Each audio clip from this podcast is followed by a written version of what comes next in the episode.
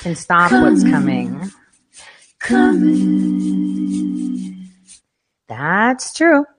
You can never stop what's coming. No matter how many times someone will attempt to do that, you can never stop what's coming. Now, I don't know if my internet's going to work with me. I'm still having uh, issues in regards to um, audio crackling in the middle. So I apologize in advance. It's just a couple of seconds. I cannot mitigate that on the device that I am. So I apologize. I'm really hoping that my internet does not block me again. My IP was actually, well, actually my Mac device was disabled from the other, from the internet. So I'm hoping that this time it'll work.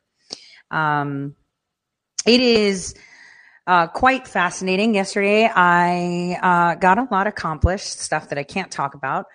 I, I do feel kind of, um, I mean, as adults, we're just like, why do kids complain? Right. so, you know, I can't leave my child all alone in another state. I mean, she's 15, so, and she's pretty reasonable, but I wouldn't do that. Not because I don't trust her. It's because, you know, something might happen. Right.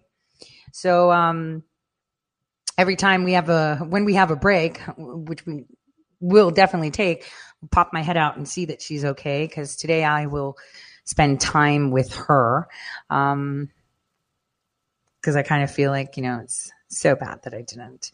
Um so busy. I mean we had dinner together yesterday and i've just been working. So um you know she's a little bit upset because where we're at, she was expecting sunshine and it's partly cloudy. Here's your weatherman forecast. uh, so little Phoebe's drooping it out.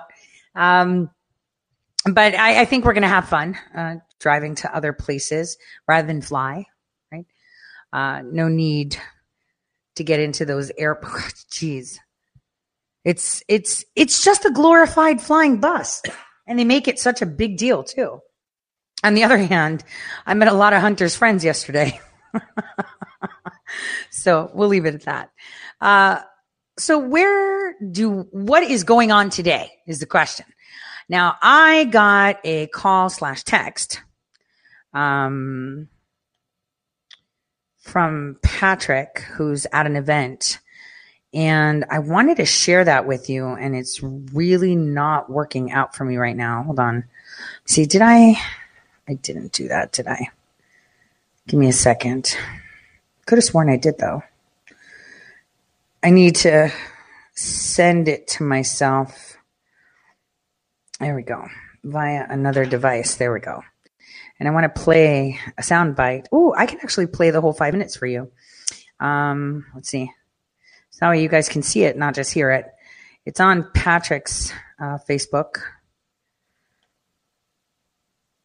Give me a second. Let me get it up.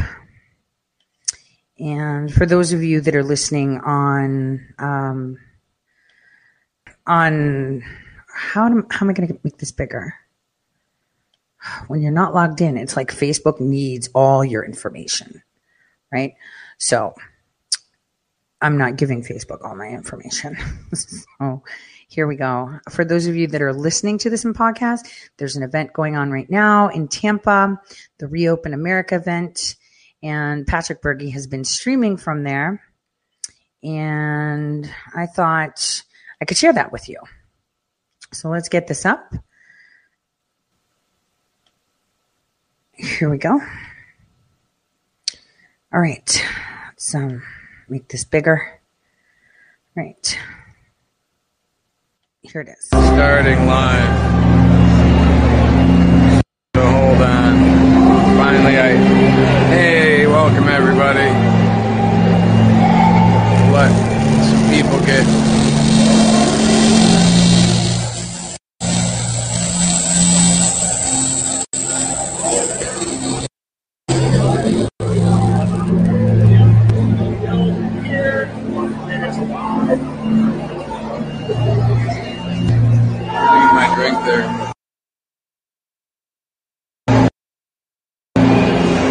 I'm live here. I'm actually with uh, Justin. He's supposed to be like my backup camera guy, but he's not doing a very, very good job. He just told he just well now he is. He just totally missed uh, me with uh, Pastor Rodney and General Flynn. But we're gonna let him slide on that.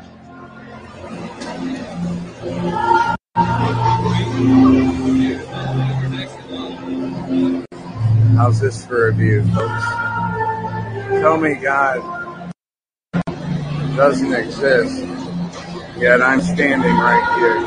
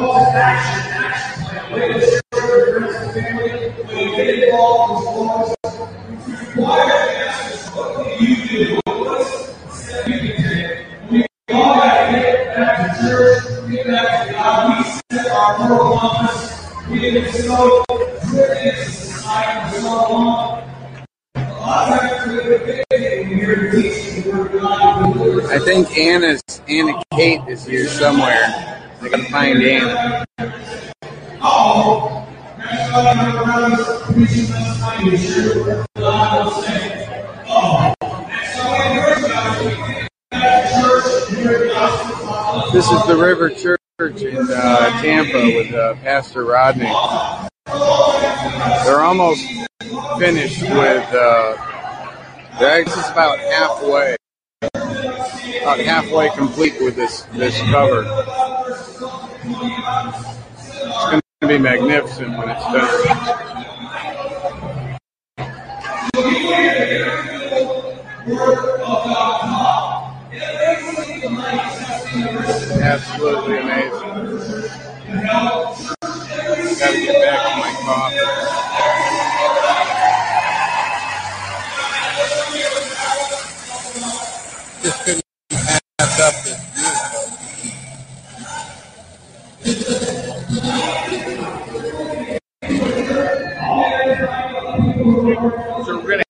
Have move on My, this my side. coffee's right over there in my drink. Okay, you can grab that, and then we'll come right over to you. Gotcha.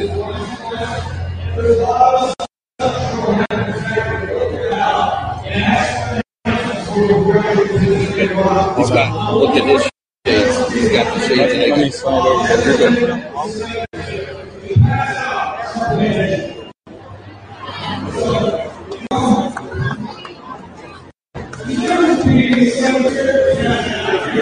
PFC Bergy, General. What's your name? Uh, PFC Bergy. Remember Shadowgate? You ever hear of Shadowgate? Yeah. Very nice to meet you. It's 1957. Uh, it's actually Troy Pines. That's the year I was born. It's not you were born. No.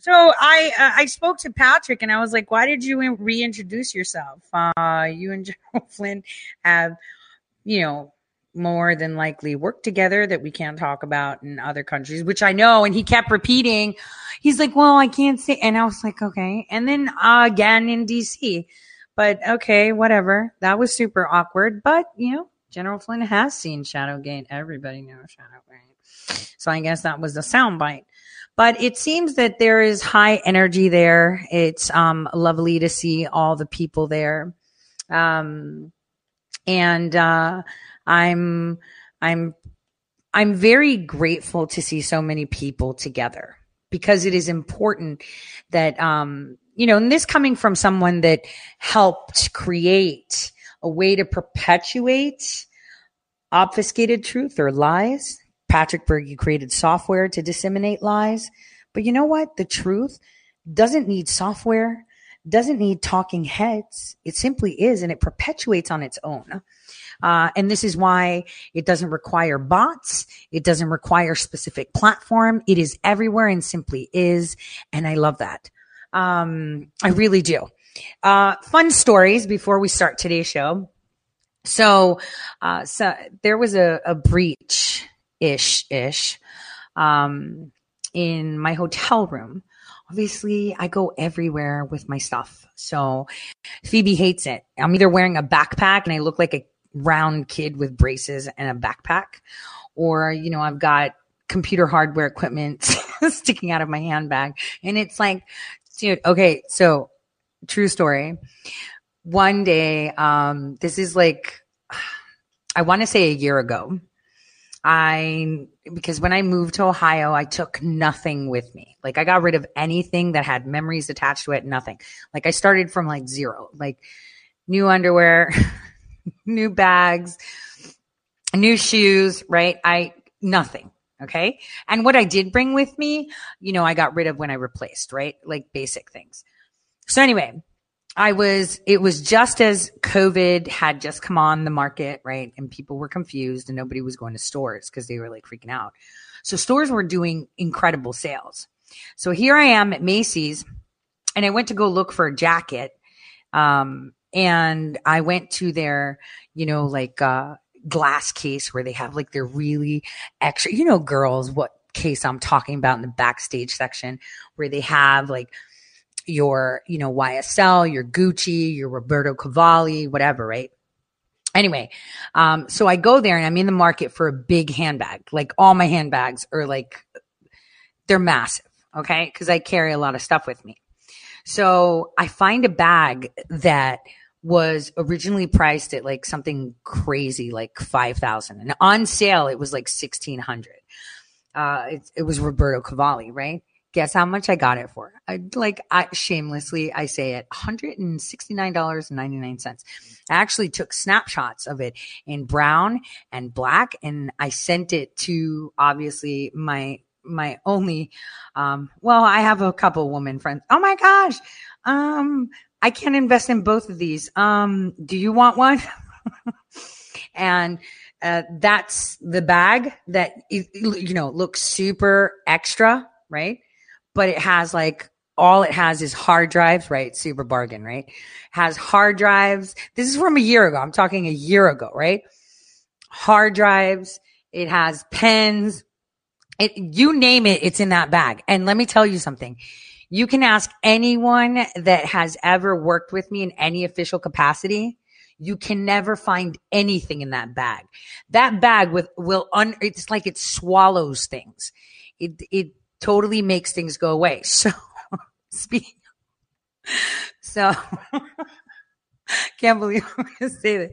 So yesterday I w- I ran into a couple of Hunter Biden's friends. So I needed to kind of just sit, you know, nonchalant, nonchalantly, you know, um, close by and have my good ear. And, um, so I'm sitting down nonchalantly and I'm pulling things out of my bag. Um, and what? Can't believe I'm gonna say this out loud. So what do I pull out of my bag? A Patrick Star. I had gotten a Patrick Star. Listen, I'm telling you, like I've emptied this bag so many times, never found it. Patrick Star from St- SpongeBob. So I had gotten a Patrick Star pencil, which had Patrick Star at the top, because I wanted to give it to Patrick Bergy. And I remember buying it. I could have sworn I bought it. I never found it, but I just realized that the bag has like sections and then under, underneath the section is like this connecting thing that connects the whole bag. So it must have been under there. So there I am with a serious face. Okay. And I'm just pretending to be busy. And I pull this pen. I feel a pen and I'm like, I'm going to take it out. And I don't even pay attention that it's Patrick Star sitting on top of it. And I'm sitting there writing casually. Way to go, pull attention. All the people at the table turn around to watch this lady all professionally writing with a massive okay wait. And here's the funny part. Why did they turn around? Because the patrick star thing was like a crumple thing that you get for cats. And then it op- so every time you write it opens. So i didn't even note i didn't even pay attention. I just felt pen and i'm like great i look like i'm writing. So there i am looking like i'm writing. And then this star uncrumples and starts going making those um SpongeBob's laugh. And I'm like, oh my gosh, earth open up and swallow me. I could not believe one, I found the pen a year later.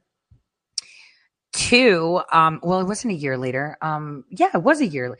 Well, yeah, it is because it was from May that I was going to give it to him. So yeah, it was over a year. That pen has been in my bag, missing in action. And it's not a tiny pen. Okay. So I just wanted to say that was a funny moment. And then um, it was at that time that we realized that there was a, a little bit of a breach in our room. So they moved me to a room that I asked for. And so when we moved into the room, um, the clock was set for October 12th. I didn't do it. It was there. Tuesday, October 12th. And it's so weird because that's a very specific date. I didn't do it. Phoebe was like, Mom, I think we traveled in time. I was like, what? No, that's the right time. That's the time zone. She's like, no, l- look at the date. So that was interesting. Uh, so I thought I'd give you guys a bit of a chuckle on a gaff, especially when you're tired. Okay. That wouldn't have been me if I was on my game, but it had been officially yesterday, like, you know, 48 hours, like nonstop. Maybe I had an, an hour kind of nap on a plane. Um, but not really kind of nap because I had a lot of work to do. So, um, you know, that was me completely off my game. Uh, you know, other people forget keys, wallets. I pull out Patrick Star talking pens that have been missing in action for over a year from the bottomless pit of a bag. Uh, so that was, um, that was uh, pretty interesting. Like it was so bad that I couldn't even manage uh, the distances of this body. Uh, I had hooked the bottom of my lip onto my braces, and I tore it so it looked like I got punched in the face or had half lip injections, right? Just half the mouth, so I looked busted up.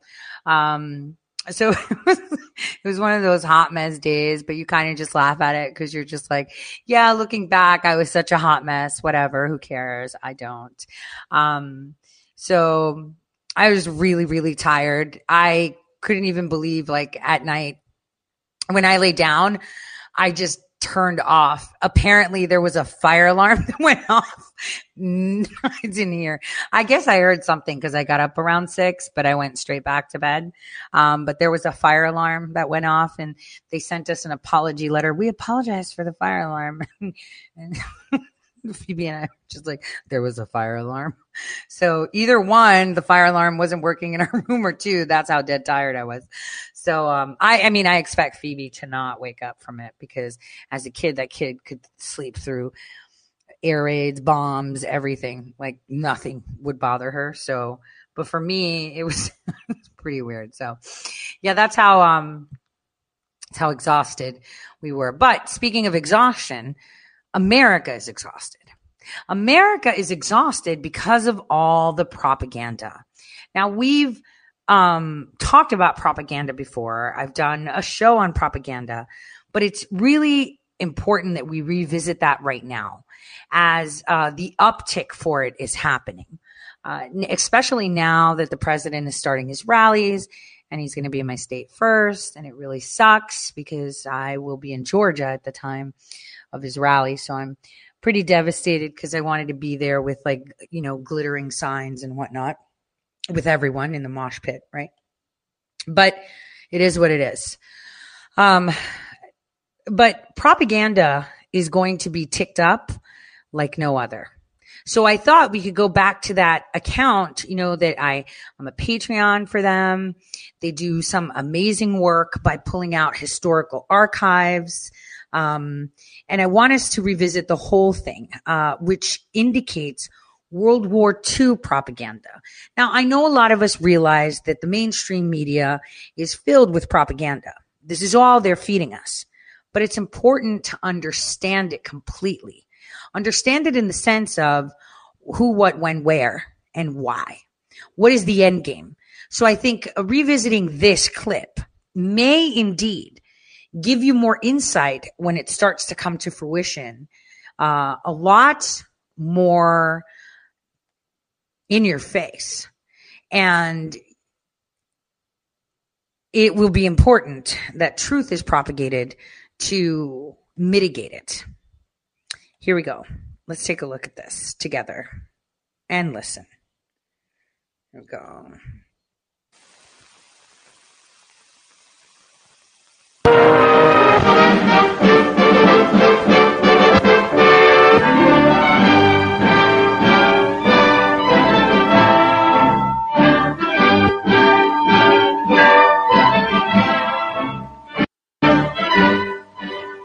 America prepares. All America alters its pattern of life and work to meet the demand for protection. Industry is a double step to supply the sinews of safety. The armaments of war that an embattled world must have if democracy is to survive. Mechanical genius joins with the muscle of millions of men, working to win for the ways of freedom. Freedom to think, to speak, to rise, live, and plan with one's fellow man. America's vast resources are harnessed to the job of being the world arsenal for this and other democracies. Its present day production of armaments is but a mere fraction of the great job that lies ahead. The flow of production in plants and shipyards gains speed. Vessels of all types, carriers, merchantmen, submarines, slip off the ways in growing numbers.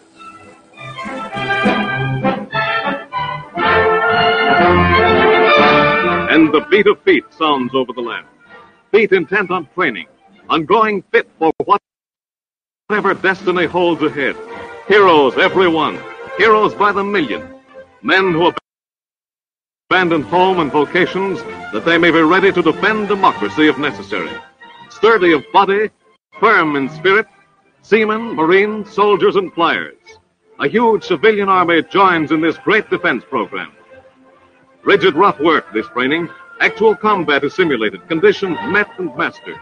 No problem that? that? may arise will So- find these men. so what we're what we're seeing right now is tremendous propaganda not a little bit like insane amounts of propaganda right here and you have to think wow so this is how they did it they were telling people hey you want to be part of the uh, i don't want to say in crowd you should join and be part of the civilian military and let's show you ah Speaking of civilian military, as we know, are Karens. I wanted to tell you guys the funniest Karen I've run into.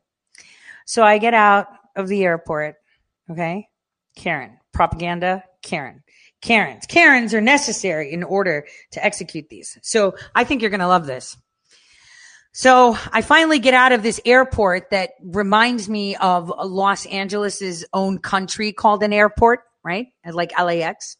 I finally get out to it and I finally get to the destination where to pick up a rental car. Okay. Rental car. So the line is huge and I, and my eyes are rolling back. I've just walked like 20 miles to get there.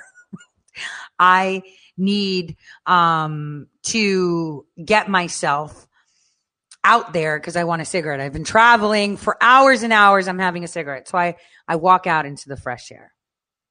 And out there, there's trucks and, and, and cars. So there's this guy that can't even speak English, right? Sitting in some van that says rent the, rent the van thing, whatever. It wasn't a U-Haul. It was something else.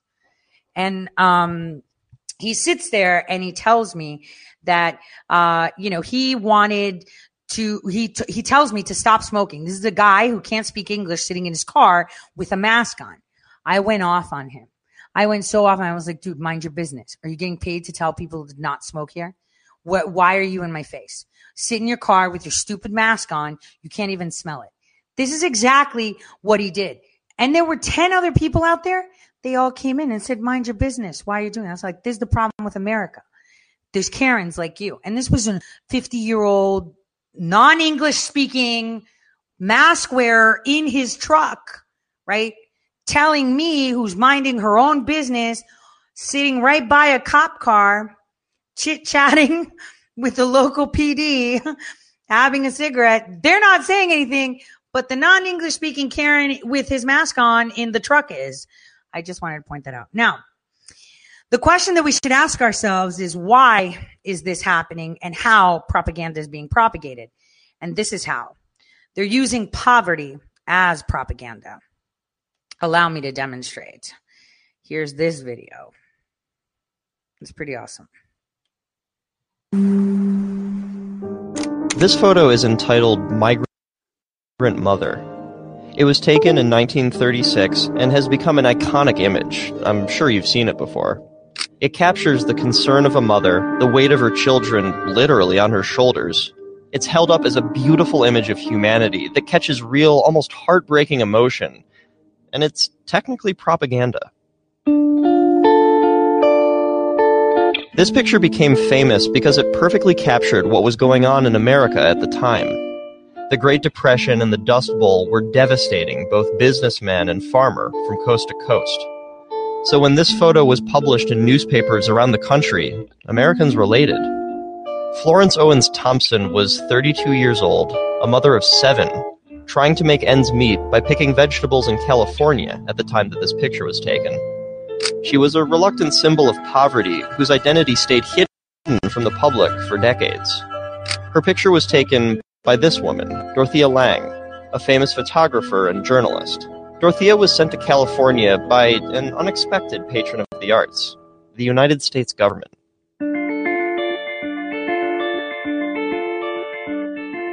In 1937, the U.S. Department of Agriculture created the Farm Security Administration, or FSA, to help farm workers with loans, training programs, healthcare, and more. The FSA also wanted to educate the world about the struggle of farmers and farm workers, and to explain why it was so important for the government to step in. So, they hired artists. Photographers and filmmakers were sent in to document the plight of all these struggling Americans. They understood the power of photography, that the struggle in these images might create a new awareness, or, as one FSA leader said, introduce Americans to America. And the photographs that came from the FSA did change things. After Migrant Mother was published, extra food was sent to the camp where Florence was photographed. And there were longer term impacts. The over 77,000 images produced over the life of the program helped to tell the story of an era, from southern sharecroppers to Midwestern farmers to the migrants of the West. A story that may have been ignored, if not for the hard work of so many men and women. So, yes, some do see this as propaganda. They'd say the United States was making sure people knew that they were playing the role of the hero in this desperate time. But that doesn't change the power of these images, the effect that they had, or the story of the people in them. After all, it's a story that still resonates today. So, using poverty as propaganda. I mean, why not? People fall for anything because they stand for absolutely nothing. Someone even mentioned the clo- the global uh, warming thing with the polar bears. I mean, even Coca Cola embraced that, right, with their advertising. Uh, but uh, you know what was interesting? I found this really, really incredible, uh, you know, clip. You want to hear who created this? CNDC, CNBC. Guys, we need to watch this. It talks about why democratic socialism is gaining popularity in the United States. What? What? What? What? What? What? Wait, wait, wait, wait, wait, wait, wait, wait. Stop. What? Why would they make a analytical, totally breakdown of talking about democratic socialism and why it's making its debut and so big in the United States. Think about it for a second. Who did I tell you did this? Yeah, that dude Maddow's channel did this. This is a really big deal. This is a huge deal. Huh. You have to watch it to believe it. Socialism used to be a really scary word in the United States. It helped fuel the Red Scare when Congress carried out massive witch hunts to weed out suspected American communists and traitors after each World War. Our job as Americans and as Republicans is to dislodge the traitors from every place where they have been sent to do their traitorous work.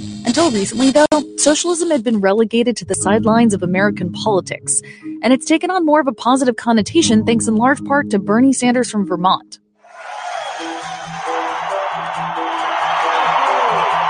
When I talk about democratic socialism, I am talking about Medicare. When I talk about democratic socialism, I'm not looking at Venezuela. I'm not looking at Cuba. I'm looking at countries like Denmark and Sweden.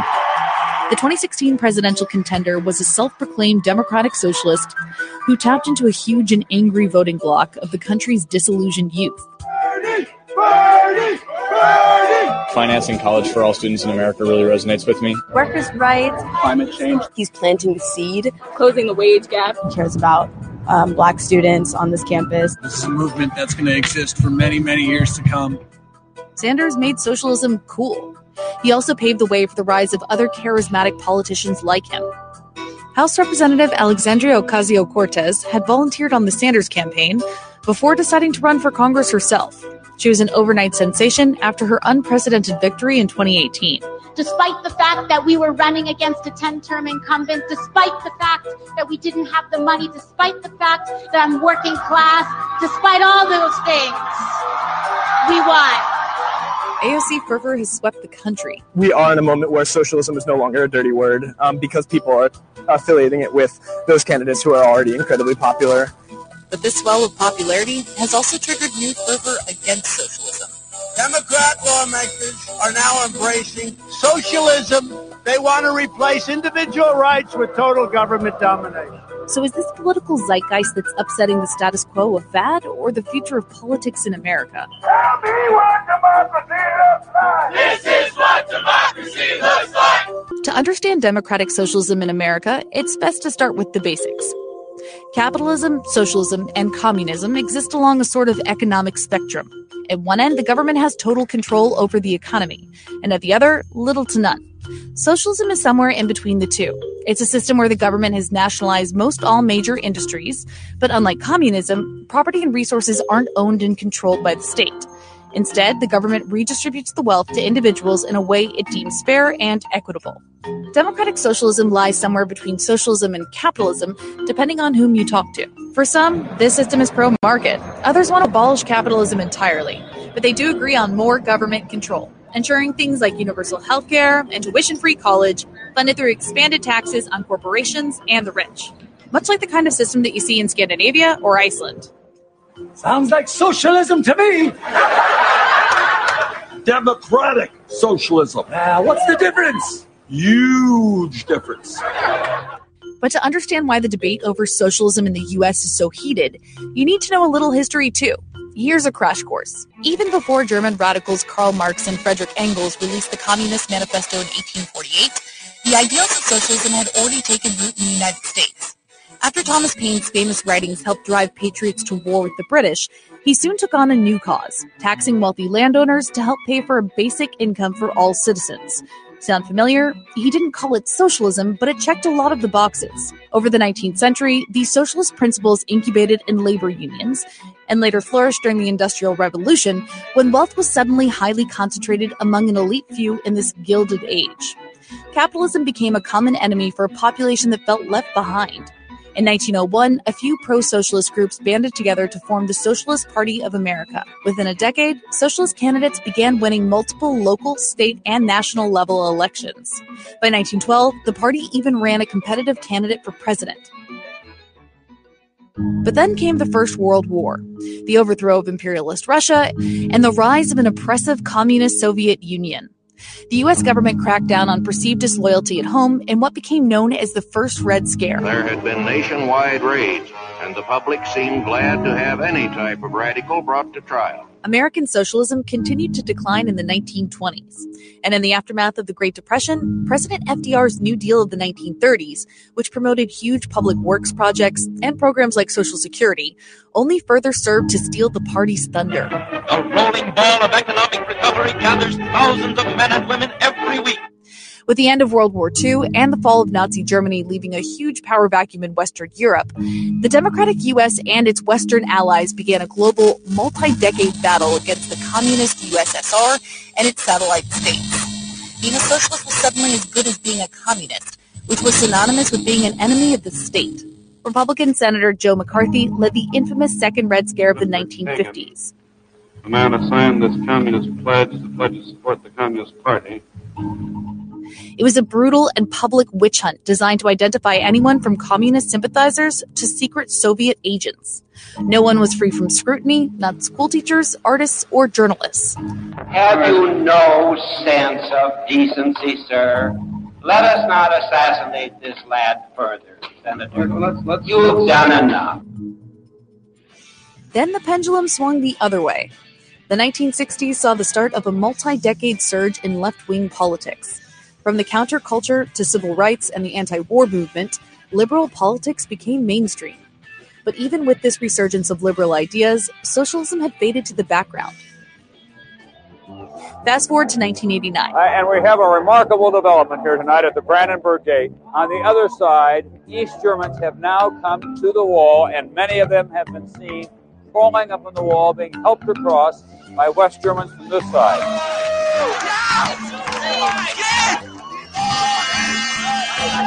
Down came the Berlin Wall, and with it, the end of the Cold War. The atrocities of autocratic communist states were on the world stage, and for a couple decades, the US was happy to promote the win for democracy and capitalism, while socialism largely slipped out of the lexicon. But then came the 2008 financial crisis. Lehman here is going bankrupt. Some of the biggest names in American business are tonight gone, along with a lot of money and a lot of jobs. As millennials came into adulthood, the formative images seared into their minds weren't of the fall of the Berlin Wall, but of a financial meltdown. The foreclosure rate in this area right now is over 400%. It's a war out there. I mean, these people are losing homes every single day. You got people sleeping on the street, sleeping on bus shelter. Is that where I'm going to end up? Stories like these pushed the country to a breaking point. Public outrage poured into the streets.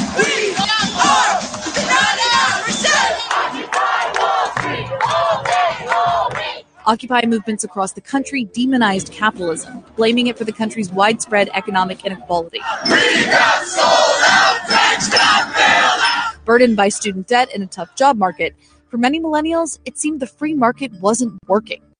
Many wanted radical reform, but it wasn't until Bernie Sanders ran for president that they found a bigger name for their cause. America's socialist movement was reborn. Sanders had effectively tapped into a fresh crop of socialists, even though his platform wasn't offering anything particularly different to what he had already been talking about for decades. In our society, theoretically a democratic society, you have a handful of people who control our economy. You have uh, maybe 2% of the population that owns one third of the entire wealth of America, 80% of the stocks, 90% of the bonds. And these people have incredible power. Nearly 40 years later, Sanders' vision of a socialist America has finally gone mainstream. So I'm showing you this because you need to see what they are telling Americans, how they are convincing them. This is propaganda on steroids. They're exploiting causes. They're exploiting poverty. They're exploiting, they're pandering to the hearts of those that feel like they've been left behind. Everyone who was raised as a millennial, right, was told, hey, all you have to do is go to college. Then you get a job and then you get a house, white picket fence, and everything's fine. Before that, there was the, you know, boomer gen- generation, which was you already have a job. There were so many jobs. It was the industrial revolution. So the millennials all thought, hey, I go to college, I get a job, white picket fence. The new generation that started post, post 2002, that generation is being told you don't really need college. It's stupid. You can learn everything online. You could just get yourself a job because the government will give it to you. You could be recruited into what you need because of your skills and the government will give it to you. Again, going back to the fading out the notion of hard work and labor and loving what you do that was in the 30s and 50s, which is what do I like to do? I like working on cars. I'm going to be a tinker guy. I'm going to open up my own shop. And we're seeing right now there's a cognitive dissonance amongst the younger generations that are between the ages of 18 and 38 that are completely lost.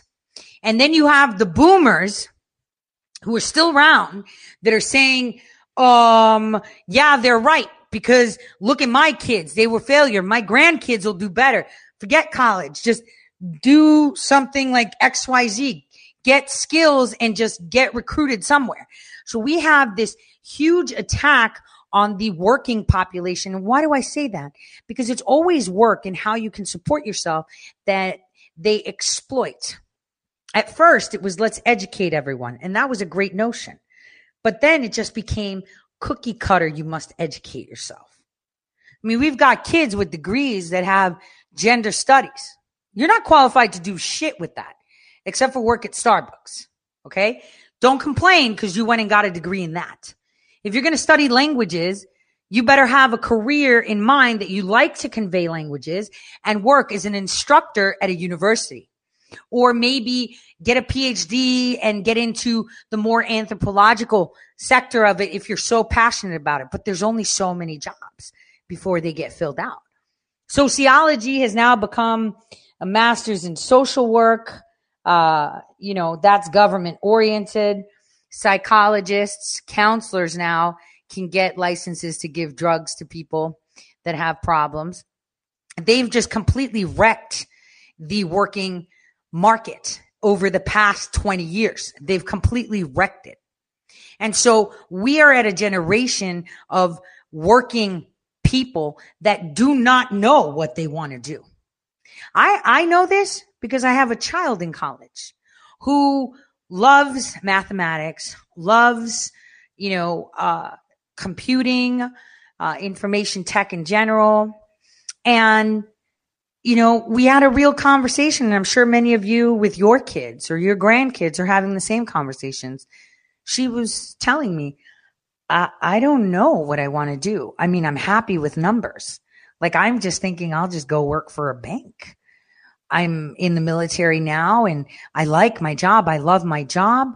Maybe I'll do that, but I don't want to become an officer because then that totally ruins the aspect of serving. She is able to see that. This is a problem that has been happening. And so what do we do to fix this? mitigate these kind of messages. Because while everyone's looking for stability, right, they will grab onto anything that speaks to them.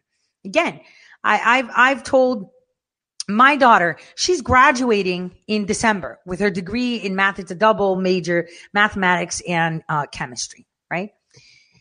And you know, I was like, well, what do you want to do? You want to do like a, a master's in like cybersec, uh, coding? Like, what do you want to do? Right? And she's like, I, I really don't know. And, and I tell her this, don't listen to anybody. Don't even listen to me because I'll tell you do this, this, this. Listen to what makes you happy. That doesn't feel like work. And, um, you need to just focus on what makes you happy. Don't focus on work. Don't let people tell you what you need to do. Focus on what you can do and say, I could see myself doing this for forever and not get bored. And the only way you do this is if you're happy. I mean, she speaks a few languages, right? Uh, she's very, uh, you know, uh, she has skills, brain skills. She has them. And you know what she does as a part time job? Seriously, she changes oil because she likes tinkering with machines. But she doesn't know what she wants to do. And that's the majority of the voting population right now. They don't know what to do. They don't. How do we fix that? If we have major networks putting together things like this that are making them feel like maybe this is the answer. Maybe the answer is I'll just have someone assign me something and I'll just do my job. And then when I'm not working, I'll have fun. Cause there's a lot of people that do that. Oh, just doing a job. And then when it hits Friday, they go out binge drinking, clubbing, you know, and then oh, back to the grind. It shouldn't feel like that. And then on the other hand, it shouldn't be obsessive like I am. I'm obsessive. I work all the time. Nonstop. Obviously, it's a critical point, and I've been waiting for this moment in time for a very long time, right? Having repeated it a few times and fallen flat on my face. Why? Because it was trusted to follow the notion of others that should know better. Sometimes you just trust your gut. And then, you know, you find solutions. And that's one thing that we need to bring back down is no one's going to answer these problems for you. No one's going to fix this for you. We have kids. I remember when I was a kid, most kids knew by junior high where they wanted to go.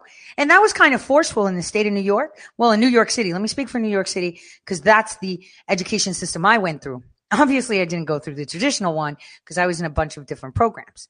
But the majority of them had to pick their specific high, uh, junior high school of preference. So in the 90s what they had was they had schools that were specific. So there was uh, junior high schools and high schools but you chose from junior high of arts aerospace information tech uh, health careers right? Now they have a few of those in high school in this day and age but very few and far apart so the problem that we have is that they destroyed the job market by confusing the people that are entering the job market into not being able to have that sense of stability. And stability can come from no one. Your direction in life can come from no one but you. The more you command it, the more you have it, right? There is no stability. There is no job security unless you are comfortable in the job that you are doing. And we have given society, well, they have given society a false sense of security if you follow this path you will be successful, period. Now, the only ones that are stable to give uh, the, the highest merit of success are law school, medical school, dental school, and nursing school. Dental school, I would say, has the highest rate of suicide. So you really got to like looking into people's teeth. Okay. And you got to be good at it. So all those four schools are the most successful in that you'll have something to do at some point, right? uh, depending on how good you do. Everything else, all these other jobs, being a chef, a driver, uh, an athlete, an artist, video editor, graphics editor in general, uh, actor, actress, uh, uh, writer, uh, teacher, you know, all these things are not stable jobs. You know, back in the day, being a school teacher was stable, but now you will be preferred if you do teach America, if you agree to their socialist guidelines, if you um, say the right things. So it is no longer about just being a good teacher. Once again, it's all about liking what you do. And sometimes a lot of people choose a career that they think they like to do. Like I had a, a, a friend of mine who's who's now a doctor who had started her career as uh, public health. She got her MPH, right? And she was super excited about it. But she always wanted more. You know, she wanted more than just a public health degree. And so, you know, there she is going back to school. I think she was, she was in, um, in a class lower than me when I entered. She was an adult student like me, um, in her thirties. And, you know, she took that. I've had nurse friends that did the same things and then went to become physician assistants only to be unhappy again because they should have went to medical school in the first place because that's what they wanted. Uh, because they, they aimed low to make sure that they get there and didn't aim high to what they want to do, right? Uh, you have to want to love what you are going to do. And I think this is a message that all of us can convey to the younger generations and, and our generations. If you're not happy, don't do it. And a lot of people will say that's unrealistic because I have to pay the bills. All right. Then while you're paying the bills, figure out how you're going to do what you what makes you happy. I got a message from someone. Uh, someone had sent me the most amazing hot sauce, which by the way, I gave one of those to Patrick Bergy too, who thought it was bomb diggity, right? And it was the most amazing hot sauce. And I thought to myself, wow, can't wait to see that on a shelf. And I got a message a little while ago and the person was like, you know, I got inspiration. I got a big ass order from a big ass company and I'm selling my hot sauce because I like hot sauce. And man, that hot sauce is so good. And I'm not a hot food type of person. Why? Person had culinary aspirations, uh, did great, but focused on already having it made. Uh, I know this sounds more like jobs, jobs, jobs, but that's that's the core. This is why Trump won, and this is why they're bringing in Bernie, and this is why it's important we watch the rest of this because then you can see it coming because you're going to have to mitigate that message going forward. Bhaskar Sunkara was one of the early adopters. When he launched the magazine Jacobin in 2010, it was, in theory, a pretty bad idea. Not only was print dying, Bhaskar's niche quarterly was going to target America's socialists before the country had actually started talking or caring about socialism again. But the 21-year-old college student followed his gut, and the gamble paid off. Jacobin struck a nerve, and its circulation took off. Socialism in the U.S. has been a marginal force for many decades, so I think we're kind of inventing things from scratch now. A 2018 Gallup poll showed that Democrats have a way more positive image of socialism than they do of capitalism. If you look at Fortune 500 CEOs, these people have tremendous say over your lives, over what you consume, over how you work, over the future of our country. And they're subject to no democratic mandate. They're accountable to, to no one but their shareholders. And there's one group working to change that on the ground. The Democratic Socialists. Okay, so listen to this carefully. They're claiming that the Democrats are are are seeing that the CEOs are in control and it's all about their interests and the CEOs don't care about you, right? Look at Facebook, they say. Look at Google, look at Microsoft, look at all these things. Yet again, when you step back, who's the one promoting the Democrats? Think. It's the same companies that they're saying are the problem. It's the same companies that they're saying Democrats will fix, Democrat socialists will fix. Well, well, there is no government right now. The only government you have are those corporations. And that isn't because of capitalism. It's because of the Democrats. Do you see how a message is skewed? Do you see how propaganda fits?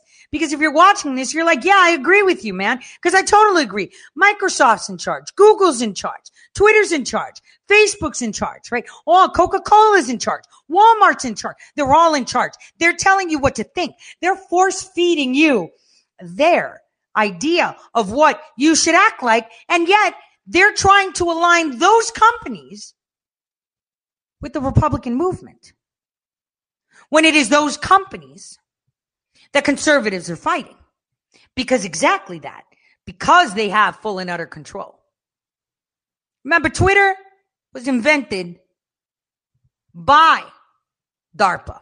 Facebook was too. And they failed hard. Why did they fail? Why did they fail? Because there's people like you and me out there that are tipping it off. They're taking it off. They're they're they're in. They, you don't even need them. Like if Twitter didn't exist right now, nobody would care. Nobody uses Twitter anymore. If Facebook didn't exist, nobody would really care. Nobody would. They just find another mean to communicate that can be decentralized without all the spying, without all the sharing, with more comfort, and without the uh, invasion. See, you need to see this to understand them because it's it's easy for us to yell and get upset, right? Over the leftists being so crazy.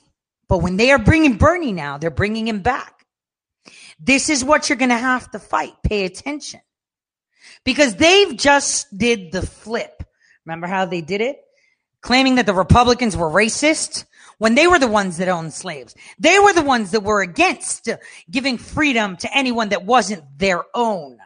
They, they were the ones that wanted to eradicate African babies with their abortions. They were the ones that wanted to do all this, but suddenly it's been charged to the Republican Party because people don't bother to listen. And so look at what CNBC did now. They created a documentary that you're going to go to and you're going to watch. And those of you that are walking in there as a young, disgruntled American that can't find a job, guess what? This is totally going to resonate.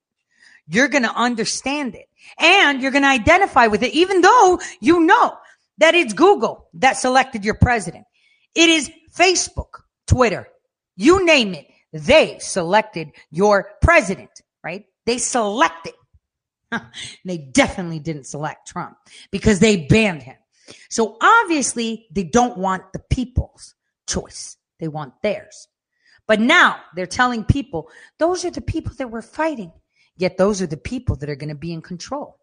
I want you to pay attention because this is coming. It's important of America bills itself as the largest socialist organization in the country. It has its own firebrand version of socialism, with some members who want to abolish the Senate and get rid of capitalism. It's been around since 1982, but it went from the fringe to the mainstream in 2015. DSA membership is up nearly tenfold since Bernie Sanders came onto the scene, and its politicians are winning races across the country at every level of government. The DSA has a huge presence in New York. Every borough has its own branch, and Brooklyn has three. We headed to one of their local meetups in Queens to see what they're really like when they meet behind closed doors, and to get a feel for what socialist policy actually looks like at the grassroots level. Jackson Heights is one of the most diverse neighborhoods in America. It's also part of New York's 14th congressional district, which is currently represented by AOC. AOC is a card holding member, as is the politician you see here, New York State Senator Julia Salazar. The two women have a few big things in common. Salazar is 28 years old, a graduate of a top university, and a fresh face in American politics. As Democratic Socialists, we are acutely aware of the racial bias that is endemic in our criminal legal system. We're acutely aware of how that racial bias intersects with the criminalization of poverty. During our visit, Salazar was talking about criminal justice reform to help drum up support for fellow DSA member Tiffany Caban, a public defender running for Queens District Attorney. Let's go knock some doors and make some change happen. We had the chance to canvass with some of Caban's supporters, like Ryan Bruckenthal, a New York teacher and veteran activist. Our ideal version of America is one where every human being is given the things that they need to survive and thrive um, a place where people don't have to go bankrupt from having hospital bills, making sure that good paying union jobs are provided for those who are looking for them, making sure that we have a new economy that is sustainable and can continue life on earth as we know it. The DA race is one of many political battles being waged by Democratic Socialists intent on carving out a place for the DSA in mainstream American politics. Hi, everyone. Welcome. This is the Lower Manhattan uh, branch of the DSA. At another meetup of the DSA, this time across town in Manhattan's East Village, another chapter was planning its own offensive. This one centered on ensuring housing as a basic human right through an ambitious universal rent control campaign. So, the Universal Rent Control platform is a series of nine bills. And although they are not sort of like utopian socialism, they are by far the strongest um, offensive use of the law to protect renters that we've had virtually ever. Some of the room feared media exposure of their meeting could hurt the movement. One person raised a motion at the start of the meeting requesting that we leave. And we were ultimately asked to turn the cameras off for their strategy session, which goes to show just how sensitive this issue still is politically. But as the democratic socialist movement gains momentum and even real positions of power in the United States, some worry socialism in any form is a slippery slope. Let's by all means have an argument about whether the United States should have a more progressive uh, tax policy. Let's by all means have an argument about whether the really broken system of healthcare in the United States, which is both the most expensive and the least efficient in the world, could be reformed. But let's not dignify socialism because before you know it, you'll be letting real socialism in by the back door. And that's that's just a disaster waiting to happen. Some point to authoritarian leaders who promised the virtues of socialism but led their people down a path of economic despair and limited freedoms. Now, critics of socialism would point to examples like Venezuela and the USSR where it hasn't played out well. What do you say to those critics? This speaks partly to the distinction between democratic socialism and socialism more broadly, that under democratic socialism, it's led by the people. There is accountability at every level.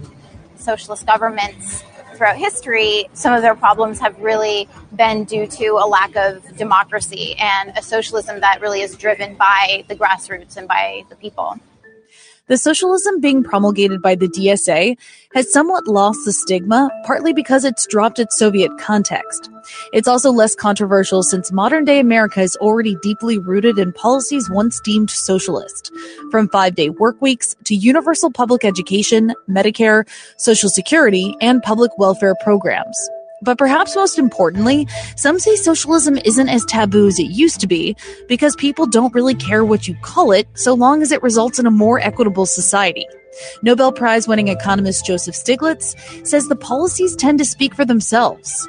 When AOC or Bernie Sanders lists the things that they're concerned about, everybody having health insurance and education to live up to their opportunity, a decent retirement, access to a good mortgage or decent housing, access to a decent job. You ask people, do they want that? The answer is yes. The response among young people, if you call that socialist, we're socialist. If you call that progressive capitalist, we're progressive capitalists. You know, whatever you name it, that's what we want. And so I think we shouldn't get hung up over these particular words. In practical terms, politicians like Bernie Sanders and AOC have a pretty ambitious wish list universal health care in the form of Medicare for all, a federal jobs guarantee and a higher minimum wage, mass unionization of the workforce, plus stronger protection for those unions, tuition free university, some form of a universal basic income, the dissolution of ICE, just to name a few. Other more controversial and contested measures like abolishing the prison system have also made it onto the legislative agendas of some democratic socialists. Freshman Congresswoman AOC has already begun to aggressively push her socialist agenda on Capitol Hill. Just take the Green New Deal, designed to put a stop to the country's dependence on carbon based energy. We are facing a national crisis. And if we do not ascend to that crisis, if we tell the American public that we are more willing to invest and bail out big banks than we are willing to invest in our farmers and our urban families, then I don't know what we're here doing. While details for the so called Green New Deal are sparse, several of the 2020 presidential hopefuls are throwing their weight behind the plan. Then there's Sanders' Medicare for All bill that he formally introduced in 2017 after stumping for it in the 2016 election. I am just very excited about the kind of support our Medicare for All legislation is receiving all across this country and right here in the United States Senate.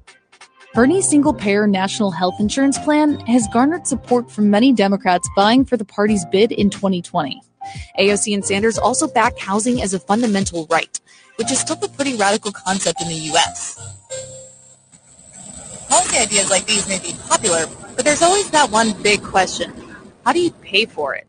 10 year estimates from nonpartisan and left leaning groups show that these proposals could add up to a price tag of more than $42 trillion. And this number does not factor in the expected $11.4 trillion deficit over the next 10 years that's already anticipated under current law. It also doesn't include the Green New Deal, which Republican critics say could cost tens of trillions of dollars. The plans proposed by Senator Sanders and AOC are not remotely affordable in the United States. Any one of them might look affordable in the abstract, but when you put them together, they add up you're well over $42 trillion over 10 years. Uh, that would basically double the size of the federal government.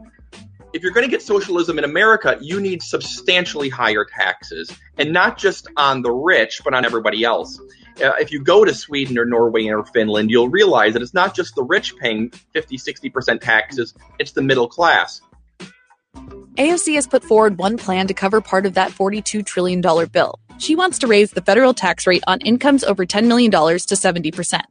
To put that into perspective, Sanders' 2016 presidential platform capped the top tax rate at 54.2%. Assuming no tax planning, AOC's proposal would bring in $700 billion over 10 years. Medicare for All is estimated to be the single biggest expense on the agenda, but it's also one of the policies that Democratic Socialists say will actually make money in the end. Well, some of the measures, let's say for health insurance, in fact, I believe there'll be a net savings if you cut out some of the private insurance bureaucracies and some of the waste of this management in our current current system. So I think Medicare for All, for example, would pay for itself and then some. But critics argue the math doesn't work out for a couple different reasons. That's not true at all. First, what Senator Sanders is proposing is extraordinarily larger than anything the private sector does, and it's actually more generous than what other countries do.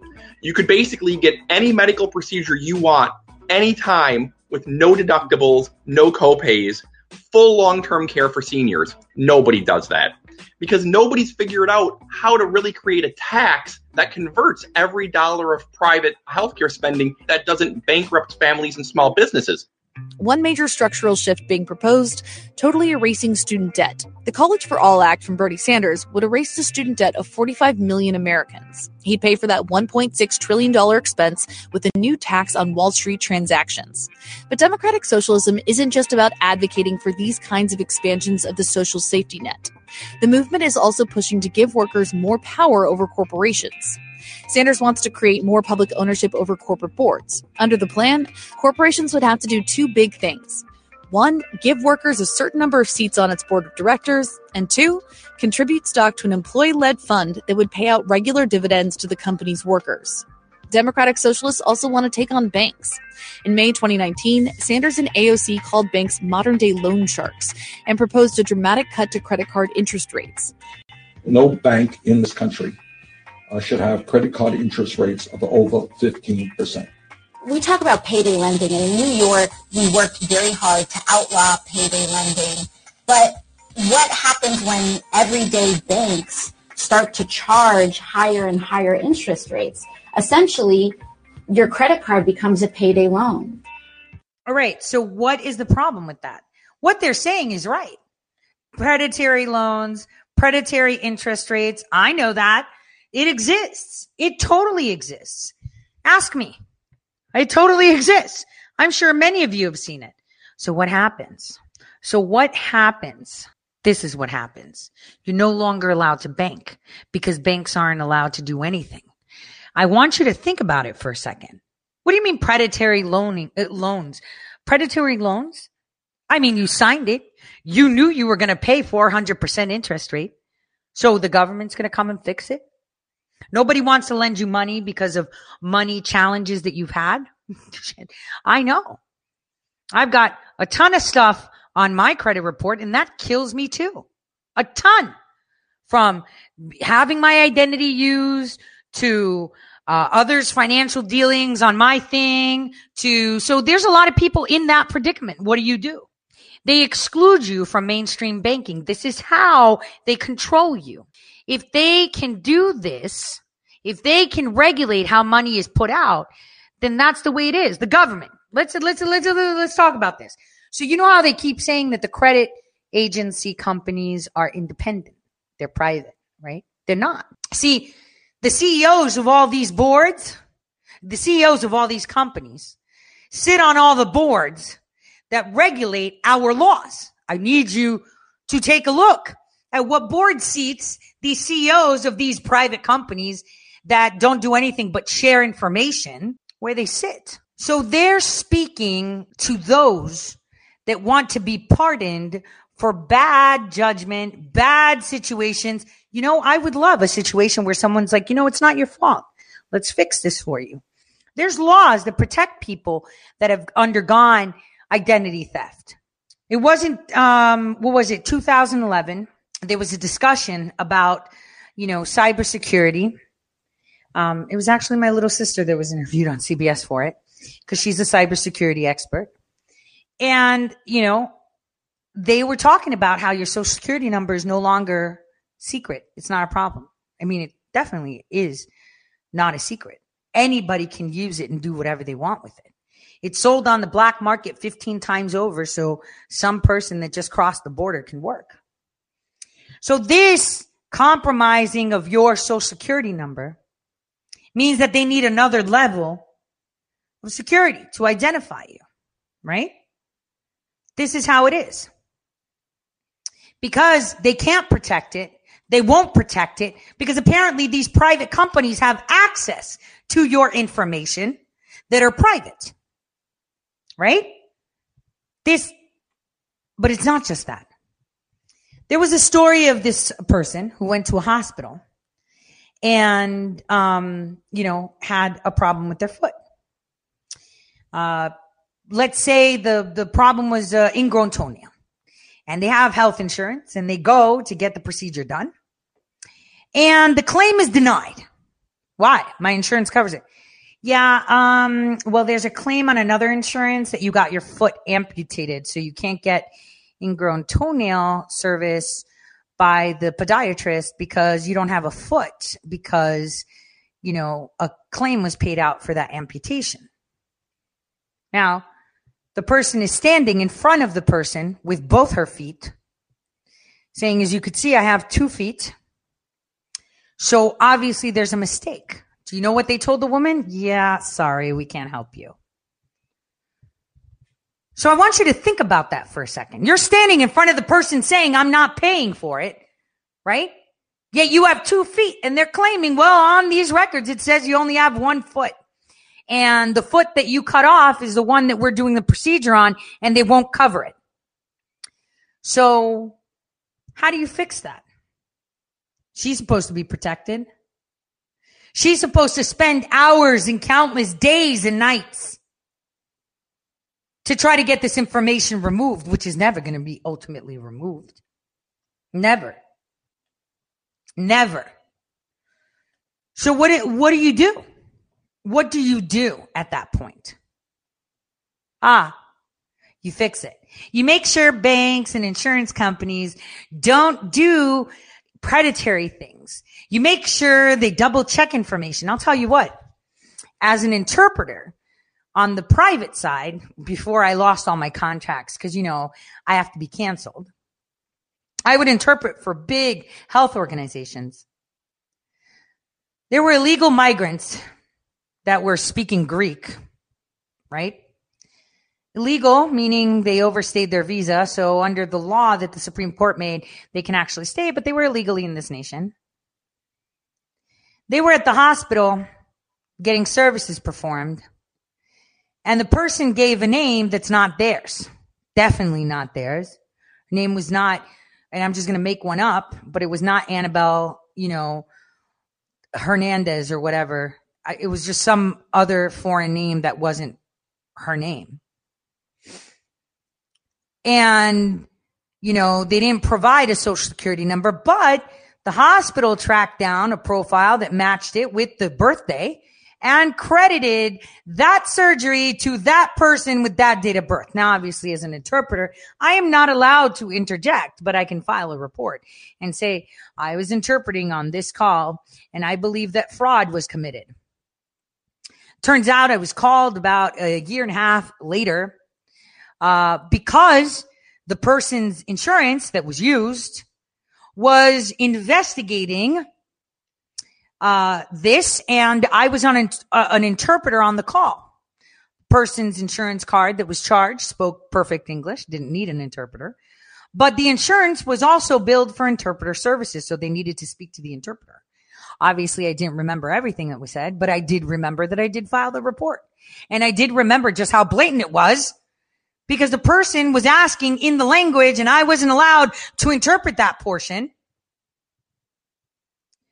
Hey, find me, find me an ID. This is what goes on. Okay. So I say this again. So you understand the predicaments that people are in. So this woman who had her identity stolen with the feet, right? Let's say.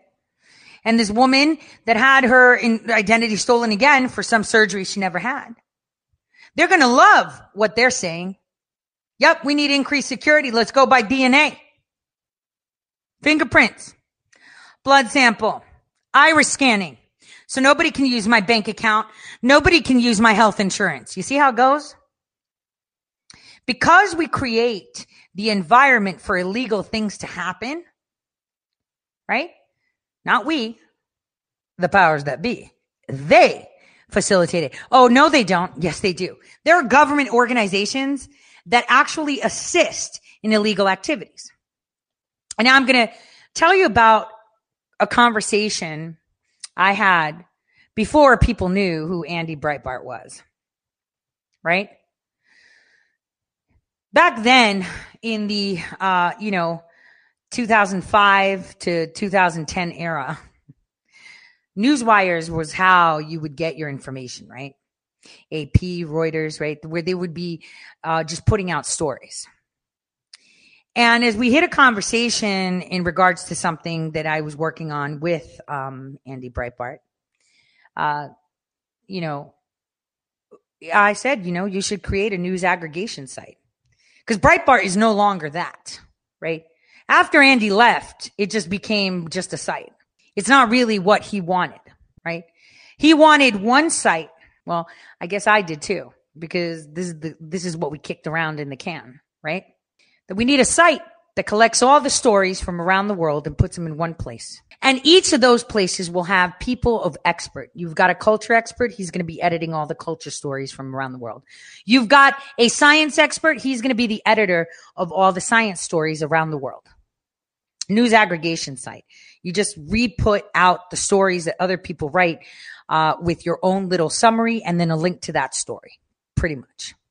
That's what he wanted to do. And that's what he started. And do you know how he started it? So I don't know if a lot of you know. So what got him on the map, and you know what's funny? Um, oh, I don't even remember when that was done. But I think it was it was it was after the Acorn scandal. Do you guys know about the Acorn scandal? Okay. Acorn was the Association of Community Organizations for Reform, right? It was an NGO, a nonprofit basically. And, you know, it was always involved in uh, voter registration, uh, you know, advocating for leftist bullshit, you know, doing things like that. Back then, this is how James O'Keefe came to the to the surface. Back then, James O'Keefe, just a, a video editor, he went there under disguise, right, with uh, a, a woman, a girl, right, um, Giles was her name. Excellent. She's daughter of a pastor, you know, Hannah was her name. Anyway, so I remember Andy, you know, meeting up with me to, to, to show me those videos. He was like, Oh my gosh, you were totally right. Because I had told him about all these things. This is why he was actually so receptive. No one would take James O'Keefe's videos. No one would report on it. Media Matters actually tried to bury it. They all tried to bury it. Do you know what he uncovered? He went there posing as pimp and prostitute and wanted to have this government funded, you know, work with the IRS, did all this stuff, right? He wanted to help. He, he went to ask them, right? to help him create a business for underage prostitutes from El Salvador or Guatemala. I don't remember. I think it's El Salvador. I remember when he called me and he said, Oh my gosh, you were right. And I said, What? You told me that that thing down from, you know, that was happening with this, you know, organization where they did the voter registration and they were doing funny stuff. I still haven't found anything, but you won't believe it there's this film guy. His name is James O'Keefe and the third. And I was like, Oh, how the third classy. I said, I remember that. That's exactly what I said. Classy, the third. And I was like, and well, he went undercover and he recorded them trying to assist in setting up a minor prostitution rings, like with minors between the ages of like 12 and 16 or something. And it was like, what? He did? And, and he was like, damn, you were right. We need to be like undercover in these things. We need to be worse than you, Tori. so we got together and um, it was pretty incredible what I saw. He put it out on his site, the videos, all of it. And it was so crazy that, you know, the census, US Census that was attached to them using them for voter registration, they ended their contract. The IRS did. They ended their contract. Congress stopped funding them. but see, that's what happened. See, they didn't get in touch with the people of Congress that were funding them and who pushed it to throw their asses in jail. Because that was only one of the things Acorn did. Now, Acorn is one of many organizations that do this. And why am I bringing this up? You know, Andy was a really smart guy and he knew when to take things and run with them. I remember um, when we first met, um, I approached I approached him under guise and he asked me a question. He said, "Do you have a card?" And I was like, "I don't have a card." Why don't you have a card? I'll just give you my number. Why don't you have a card? Cuz I wouldn't know what to put on it. That's exactly what I told him. I don't I wouldn't know what to put on it. And he took that. Anytime someone would ask him for one, he'd be like, I don't know, what do you call me? I have to dig up. I'm pretty sure. I think it was the Washington Times. Shit. Or was it C SPAN? Or, um, oh, he was on TV. He said those exact. I remember watching it and I was like, what? That's what's up. He was always on top on the pulse. Why? Because he knew where to get information from. He knew how to discern that. And the reason he knew how to do that was because he was able to trust his gut. He knew what was important. Obviously, he's rolling over in his grave right now to see where Breitbart is. It stopped being the way it was. But this is what's necessary right now. The video you watched from NBC, that's going to be watched and promoted again and again by many on the left, many in the middle too that will agree to be with the DSA, which is actually their army is Antifa. Their army is the Sunrise Movement. Their army is Rise, DC Underground, Resist, you name it. This is just how big they are lying in wait for when Bernie comes back into the picture, which he just stepped in. It's very, very important that we understand how big of a hot mess this is going to be. You think it's hot now. Wait to the end of the summer when we reap some of what we've sown. And starting in October, it's going to get nuts. It is going to be so nuts. And you know, you think you understand what happened between the last election and the selected president coming into power? You have no idea. There were people that were actually pushing a very plausible idea of just uh, getting the military involved and taking it over. And I'm pretty sure a lot of you out there would have been totally for it. Man, I was too. But before the elections, not after. And the reason that I state this is because there is a lot that you haven't seen, a lot of infiltration that has happened into the ranks of those that are supposed to be taking this home. I'm very glad and I am so grateful that the President of the United States, President Donald J. Trump, did not take the advice to use force, did not do it. Now, many of you are going to say, uh, this is, uh, you know, that's dumb. We could have gotten this over with. It could have been over. We would have had the military take control. No, no, no, you can't.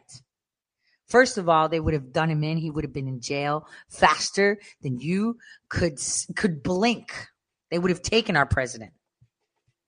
So it was the wrong time, and it wasn't the right time. And the thing is, this man totally loves his country.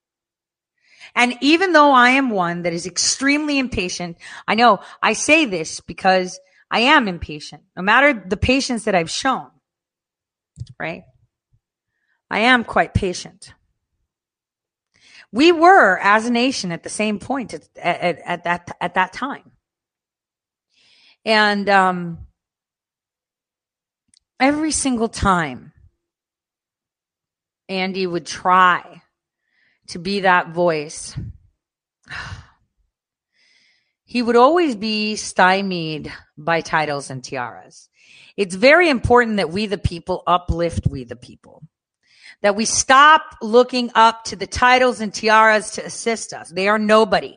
They are only somebody because we said so. I said this to him so many times. You know why? Because his, his mind, you know what he told me, right? When he had those videos from James O'Keefe, he said, you know, I can't show this. This guy's not someone important. You know, he didn't, he's not. And I was like, that's the point. He's gonna be important. This is what he does. This is what he does well, right? He is gonna be important. So never look at someone as, as unimportant because they're always important. Every single person, every single one of you. And, you know, I, I had urged him back then. It's really important you give a voice to those that people don't want to give a voice to. It's really important you prop up people like James and others to ensure that their voices are prominent. Because in the end, it'll be every American voice that's going to be heard. Now, didn't I tell you that they will not be able to silence us? That we will be everywhere and they will hear us. We will invade every single place we can and tell them Trump won. I told you that. Can you see that happening now? Can you see how it's randomly being done? I told you that was going to happen. We just need to pick up the pace. Right? I knew it was going to happen. We just need to pick up the pace. Because if I know, they know. And if they know, they're definitely mitigating overtime. So it's really important that we mitigate overtime. Bernie's coming. Bernie's coming is a danger. It is a very big danger. And we are seeing just how prominent this danger is becoming. He is a danger. Danger, danger, danger. This is why President Trump said he's not someone he wanted to run against.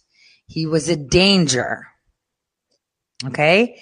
They just thought they had more, more control and they let him fall when he could have been there in. And why?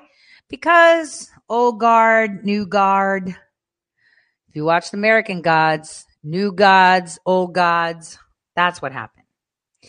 Now, here is a quick reminder of propaganda so you can identify it better. It's a pretty sweet video, too. Here we go. The word propaganda gets used a lot in criticism of media today over the last, well, 50 or 60 years, mostly in an incorrect or misapplied way, which is to say it gets used as criticism in itself rather than as a neutrally descriptive matter-of-fact term. From about the mid-20th to now 21st century, you mostly exclusively hear it applied in an accusatory fashion, i.e. this is propaganda, thus implying that the subject at hand both should not be propaganda and that propaganda itself is inherently negative. But for the majority of history, that wasn't always the case. Propaganda which broadly defined, I imagine most people do correctly understand to mean some form of art, literature, performance, presentation, etc., usually but not exclusively an over-the-top bombastic variety, explicitly putting forth a one-sided, agenda-driven narrative of support for a political movement, ideology, belief system, whatever, you know, marketing, but to convince you to invest moral or philosophical commitment rather than money. In the United States and Europe, most people's concept of propaganda in its base, most obvious form usually means our collective cultural memory of patriotic, morale-boosting advertising by both the Allies and Axis during World War II, mainly because this this is our last time our culture generally remembers engaging in propaganda in the pure form, willingly and for the most part in full proud awareness that they were watching it and why. See, today we think of propaganda and being propagandized too as being interchangeable with gaslighting, subliminal advertising, or brainwashing because the immediate post-war era begat the Madison Avenue era of mass media advertising and the rise of omnipresent pseudo self-aware style of I'm affecting a self-conscious, obvious, smug tone in order to convey that we both know that this is an advertisement so that you'll feel I respect you even as I proceed to sell you something anyway therein. So as such, we imagine previous eras of message media consumers looking at earnest, unironic propagandist mythologizing of anything really as being simply less savvy than us, staring slack-jawed up at the bright lights and pretty colors and loud noises. The truth of the matter is, though, for the most part, Americans going to see wartime pick-me-ups like the Fighting Sullivans or Donald Duck in Der Fuehrer's face in World War II or the battleship Potemkin back in 1920s Russia or Germans going to see Triumph of the Will in the 30s for that matter. They knew and enthusiastically expected going in that they were the choir and this was going to preach to them. As it had for most of human history to that point, propaganda mostly meant pep rally. I'm already on the team, now charge me up and keep me cheering. But as noted a moment ago, post-World War II 1950s brought modernism, postmodernism, and self-referential irony, or at least a self-flattering, I can tell you're a customer of discernment, soror madam, version thereof, into being the dominant tone of American media voice, which meant that earnest, direct, you are the righteous good guys who backed the right side, and here's why propaganda appeal stopped holding cultural appeal outside the realms of juvenile fiction, sports, and specific performative rituals and religious holidays, you know, the 4th of July and parades. As such, the concept of propaganda in popular culture quickly became associated exclusively with foreign cultures that we knew still practiced it without irony, chiefly propaganda materials produced by the Soviet Union, in particular the specific aesthetics of the Department of Agitation and Propaganda, or Agitprop. You've seen this style? That's what it's called. And since the USSR and the Soviet bloc communism was the big boogeyman of the Cold War, agitprop on their end was seen as not simply old-fashioned and tacky, but inherently villainous, which had the side effect of rendering any attempt at direct tit-for-tat propaganda counter from the US side look well, if not equally villainous, at least more Punisher than Captain America. And for the people actually tasked with quote unquote fighting the Cold War on a non-guns and missiles front, that was a problem. From the perspective of US and democratic European intelligence operatives, the Soviet Union had a huge advantage in the soft power front of advancing their cause through the combination of agitprop and the mainstream popular arts because even under Stalinism's increasingly oppressive shadow, Russia had a deep and long-standing connection to the grand traditions of respectable pan-European literature, theater, music, and cinema. It was only natural, for example, that the most powerful socialist country would dominate in an era when one of the sweeping art and literary trends was social and or socialist realism. The center of concern on the pro-democracy side then was that the emerging post-war main power and champion in the form of the United States was not seen by anyone as a serious player in those fields. Oh, sure, American culture was popular, but Coca-Cola, Norman Rockwell, Superman, and the Mickey Mouse Gang were not the cultural titans that were going to convince the generation of vibrant, university-bound young minds of Europe, Asia, and Latin America, whose allegiance was believed to likely decide the outcome of the 20th century, whether to pledge Team Eagle or Team Bear. And of course, a communist country had the advantage of being able to just order such state mandated creative productions into being. Whereas the United States, where a generation later, Mr. Rogers was going to have to go to Washington and make Congress cry just to keep PBS on the air, not so much. So who, who handled this? The CIA, as it turned out. Yeah, once a closely guarded secret whispered and joked about in the halls of power, but now fairly well reported in books like Eric Bennett's The Workshops of Empire, Frances Stonor Saunders' Who Paid the Piper, The CIA and the Cultural Cold War, and Joe Whitney's Finks, How the CIA Tricked the World's Best Writers, and several others. For a good long stretch, the hot part of the early Cold War, there was a veritable gold rush of CIA programs wherein middlemen and women with strong anti-Soviet ideals and or solid connections to the world of art literature, and academia, created false front operations, schmoozed billionaire donors who were really, really interested in keeping the United States from having a communist revolution of its own that would raise their taxes, and generally busted their asses covertly to essentially create American cutting-edge art and high-end literary movements that also felt organically pro-Western liberal democracy and ideology, essentially out of thin air. And the thing is, it worked. In fact, this might have been the most successful thing the CIA did during the Cold War, all things considered. By now, most people have heard about the moral and tactical disasters involved with like attempted coups in Latin America and Cuba, getting involved with the Shah in Iran and Mujahideen in Afghanistan, turning into the Taliban. I mean, it's kind of a crappy record, to be honest, but like as art promoters, music agents, and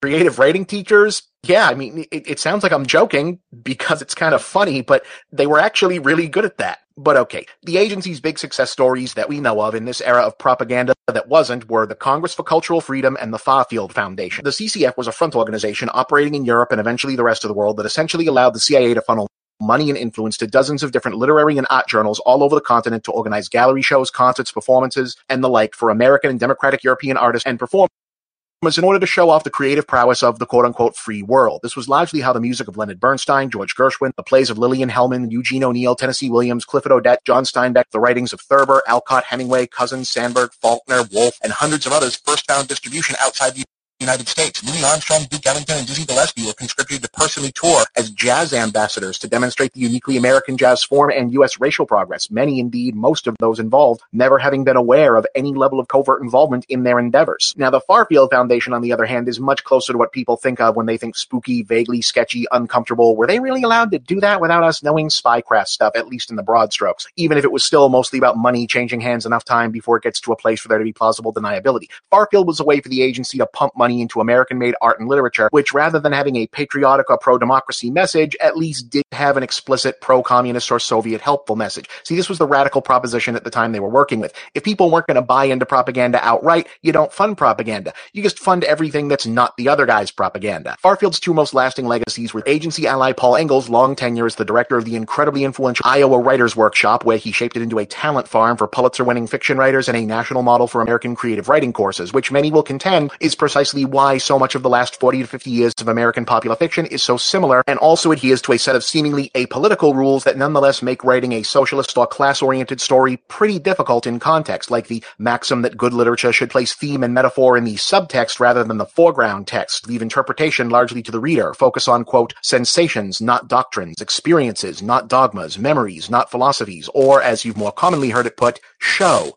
don't tell. Yeah, that's where that comes from. And that's why. It's also why this painting by Jackson Pollock is worth $200 million. Yeah, no, really, this is completely true. See, prior to and during World War II, the popular art scene in the United States was dominated by social realism. But especially once the Soviet Union and its satellites aggressively adopted the uniformity of socialist realist art and Soviet classical architecture as the official style of the Republic in the mid-1930s, abstract cubist and other non-realistic artists made their way westward and transformed Paris in New York into the core emergent art scenes for what became, among other things, modernism. I'm simplifying a lot of art history here because there's a lot of this. But the short version, the moment the CIA and the Farfield Foundation laid eyes on the work of Jackson Pollock, Mark Rothko, William de Kooning, etc., doing what was essentially the throwing paint around on the canvas version of freeform jazz and recognized that this was literally as direct and opposite to socialist realism as you were going to get, you know, since the Soviet model was all message, all form, all the time. And this was about formless abstraction of abstraction and was literally about nothing they said, yeah, we need to dump all the money on whatever this is. And that led to lavish placement of the suddenly everywhere hot new style of art at the agency connected billionaire Nelson Rockefeller's Museum of Modern Art in New York and soon touring in massive demand around Europe, carrying with it, as the unseen benefactors had surely hoped, the revolutionary new cultural zeitgeist of artistic and literary thought, one that said the true artist should be free of politics, messages, ideology turned on and dropped out from the dreary philosophical wars of politicians and seeking higher truths in pure aesthetic forms. You know, a sort of ennui-driven, intellectualized rejection of giving a shit, basically, that's generally thought to have effectively blunted the cultural tide of Soviet philosophy among the post-war European left to some extent, did undeniably get a ton of really interesting artwork and artists out there regardless of why, and also undeniably bit the more conservative players among the CIA Cold Warriors who'd been nudging it all in the place right in the ass when it was re-exported back to the United States as the beatniks, so irony. Not a great plan. Given, you know, everything that followed after that. Oh, and also by the mid 60s, newspapers like the New York Times started to, you know, report on the CIA having done stuff like this, and they kind of had to, you know, stop mostly. But uh, yeah, all of that uh, happened. What? And uh, while I know some of it may have seemed a bit not entirely in the typical big picture wheelhouse, especially if you started watching mainly since the comeback, I hope some of you learned something weird and wild you didn't necessarily know before. And also, I know many of you are asking, so wait, does this kind of thing still happen? Yes, it does. And I'm going to tell you about some of it next time. Awesome video, right? Great summary. Great telling the people exactly what's up. Now, one person asked, how does Bernie get installed? He already did. He was put as chair for, remember, the committee that he stood in for Biden's plan. Ah. Now, um, a lot of people are talking about the Chinese defector, about uh, bringing in information about Hunter Biden's laptop. Now, I have said this many, many times. There were many, many laptops, and I have one aggregate, one master copy of everything. Copies here, copies there, copies everywhere. Copies here and there, copies everywhere. What was that? Was that a, that's a Dr. Seuss thing. Oops, he's been canceled. I shouldn't be doing that. Now, um, Emerald Robinson put a series of tweets out. I'm going to read to you. Okay. So she says, so the head of the Chinese counter intel efforts in America has defected to the USA. He's in the hands of the Defense Intelligence Agency right now. His name is Dong Jingwei. He's provided the DIA with contents of Hunter Biden's laptop. He has confirmed that a third of all Chinese students are U.S. spies. According to multiple media outlets, this high level Chinese defector gave information to the DIA. One, financial records on U.S. government officials and business people who took money from the CCP. Ask me. I have what you need. Two, U.S. citizens who gave intel to China. I have that too. Three, names of Chinese spies currently in the U.S. They all sound the same to me. Now, according to Town Hall in Red State, Dong has extremely embarrassing and damaging information about our intelligence community in the data that it has given the DIA probably the same data that you've been getting over the past few years on the internet. Now, I've said this many times before. It is only that when people can actually see the truth for themselves will the people understand just how grandiose and how true this nature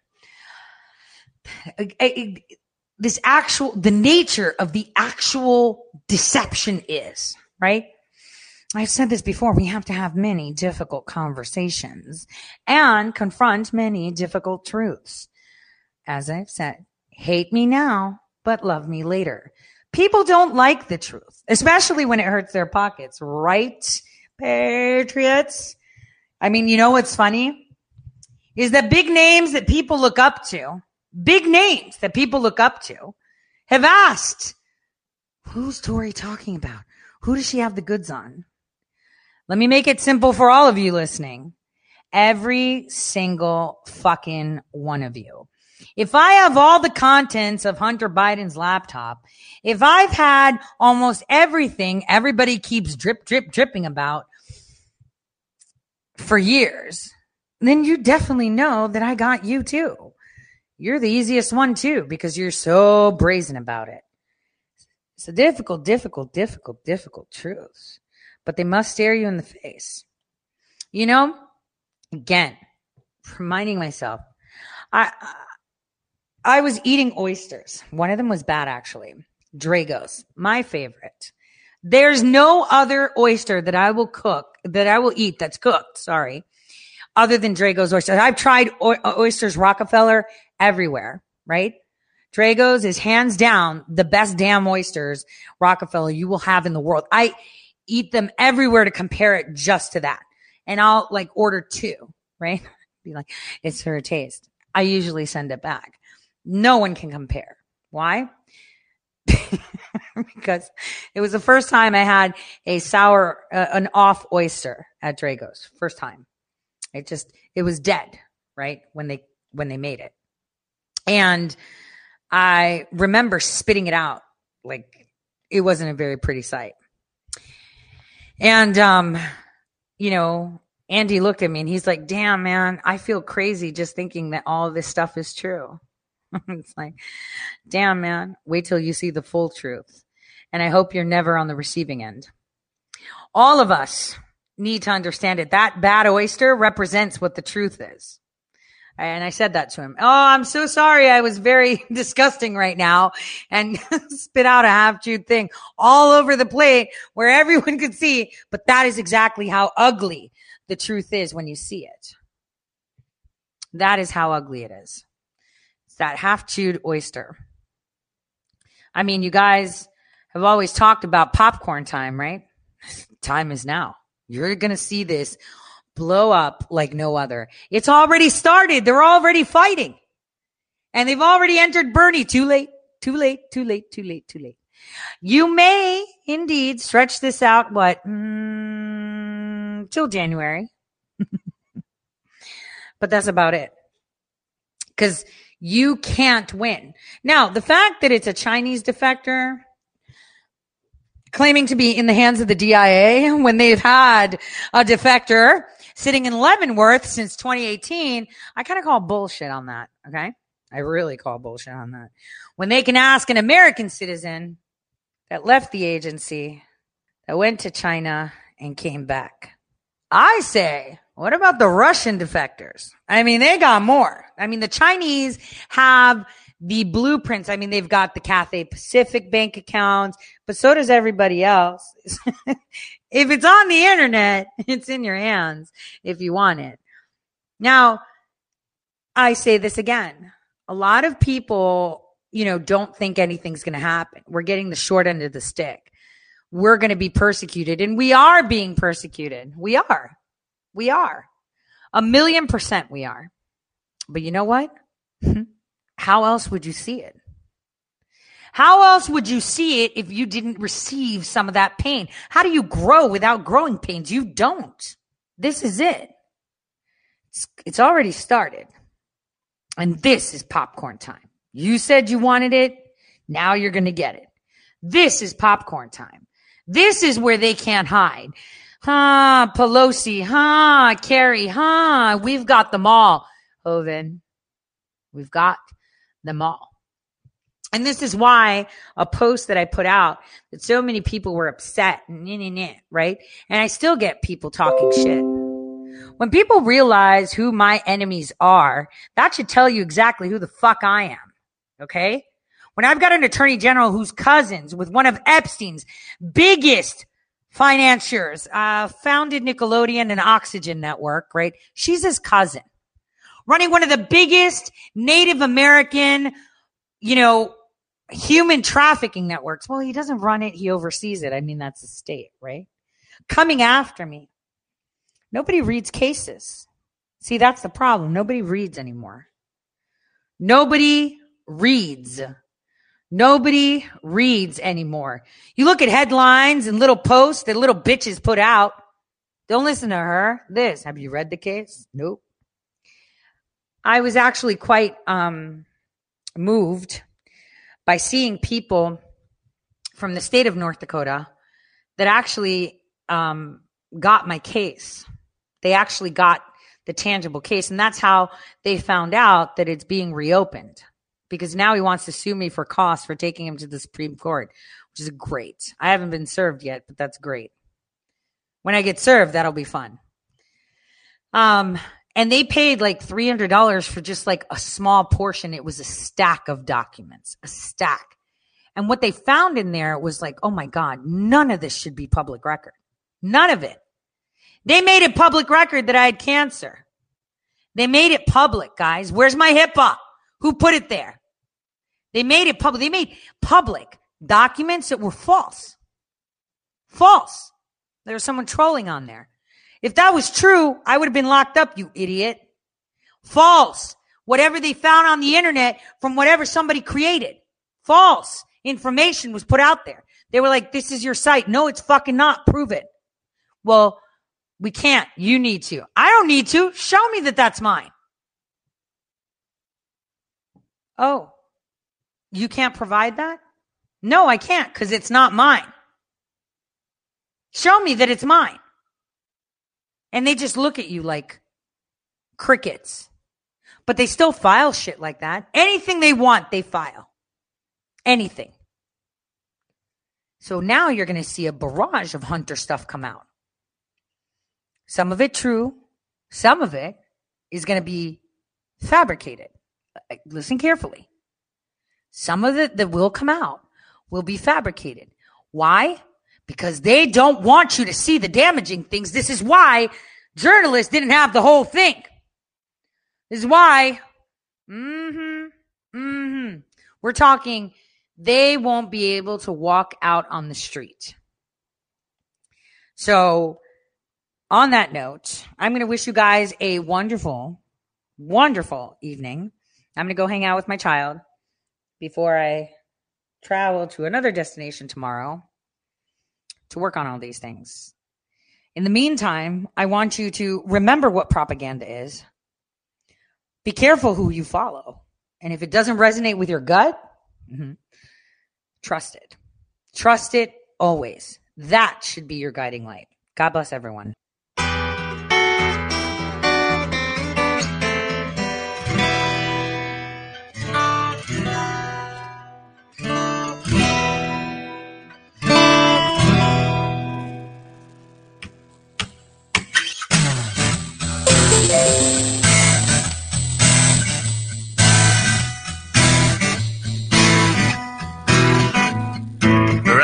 On the soul. Riders on the soul. Into the stars before. And through the we throw. Like a dog without a bone and not sure on alone. Riders on the soul. There's a killer on the road. His brain is screaming like a toad. Take a long holiday. Let your children play. If you give this man a ride, sweet family.